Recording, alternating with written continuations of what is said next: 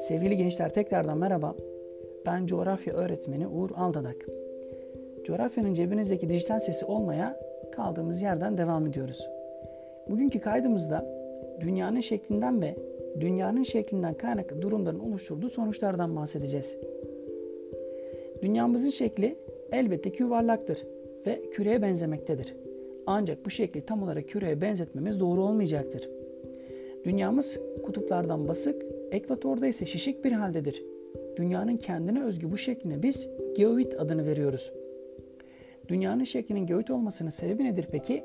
Dilerseniz ona da değinelim. Dünyanın şeklinin geoid olmasının temel nedeni dünyanın kendi ekseni etrafında dönmesinden kaynaklıdır. Dünyanın kendi ekseni etrafındaki bu dönüşü ekvatorda bir merkez kaç kuvveti doğurmuş ve ekvator şişik bir hale gelmiştir.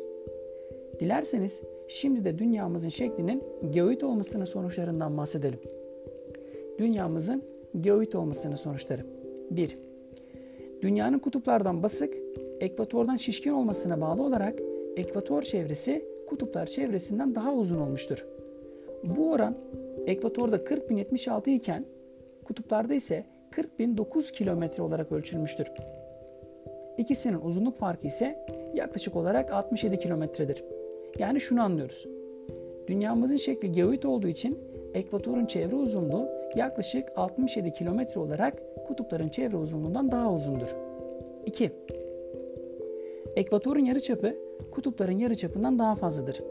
Bu oran ekvatorda 6378 kilometre iken kutuplarda ise 6357 kilometre olarak hesaplanmıştır. İkisinin çapsal farklılığı ise 21 kilometredir. 3. Kutupların yarıçapı ekvatorun yarıçapından daha kısa olmasından dolayı kutuplar yerin merkezine daha yakındır.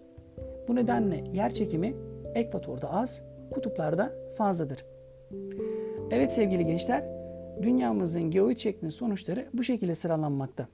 Ama sizler dünyamızın geoid şeklinin sonuçlarını daha net bir şekilde kodlamak istiyorsanız eğer 3C diye kodlayabilirsiniz.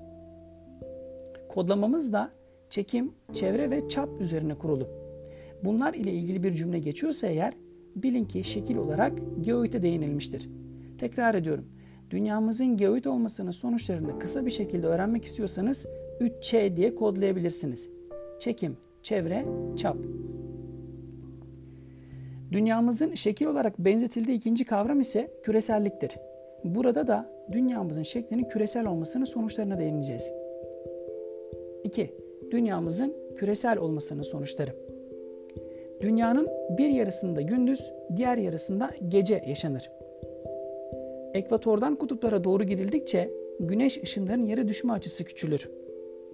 Genel olarak ekvatordan kutuplara doğru sıcaklık azalır. Gölge boyları ekvatordan kutuplara doğru uzar. Dünyamızın şeklinden dolayı paralellerin boyları ekvatordan kutuplara doğru kısalır.